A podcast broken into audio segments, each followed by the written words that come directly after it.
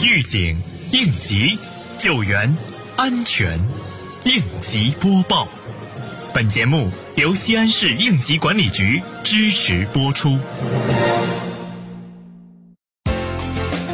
日前，市应急管理局段胜利副局长带队，对中石油天然气股份有限公司陕西西安销售分公司西油库。延长壳牌大兴西路北加油站、中石化快速干道北加油站等全市危险化学品重大危险源企业开展督导检查，采取明察与暗访相结合的方式，先后对企业人员在岗在位、油料收发作业区、危险化学品灌区、油库控制室、配电室等重点部位进行现场检查，查阅了应急救援预案、领导值班安排表、交接班登记统计。隐患排查治理等相关台账资料，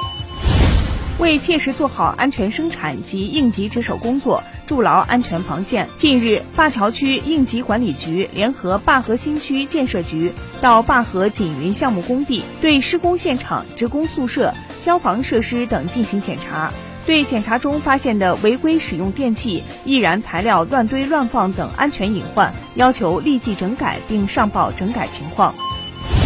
日前，蓝田县应急管理局副局长王坚同志带领相关部门工作人员对白鹿原影视城、客都购物中心、吉县网城网吧和鹿柴民宿酒店重点企业开展安全检查。检查组重点对景区封闭式场馆的消防安全设施、电气线路、安全通道和疏散指示标志、危险源和危险物品存放设施等进行隐患排查检查。对存在的风险隐患，要求景区和重点企业立即整改。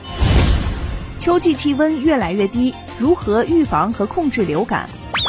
西安市应急管理局提示您：一、均衡搭配饮食，多吃新鲜蔬菜水果，多喝水，有助于增强体质，提高免疫力；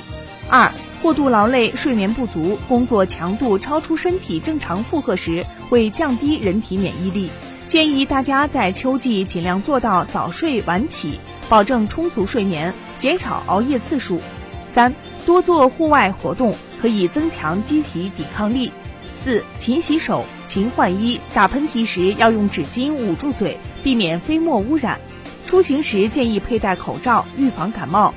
五、加强室内通风，办公室、学校等人员密集场所要定期通风，每天至少两次。感谢收听本期应急播报，我是多多。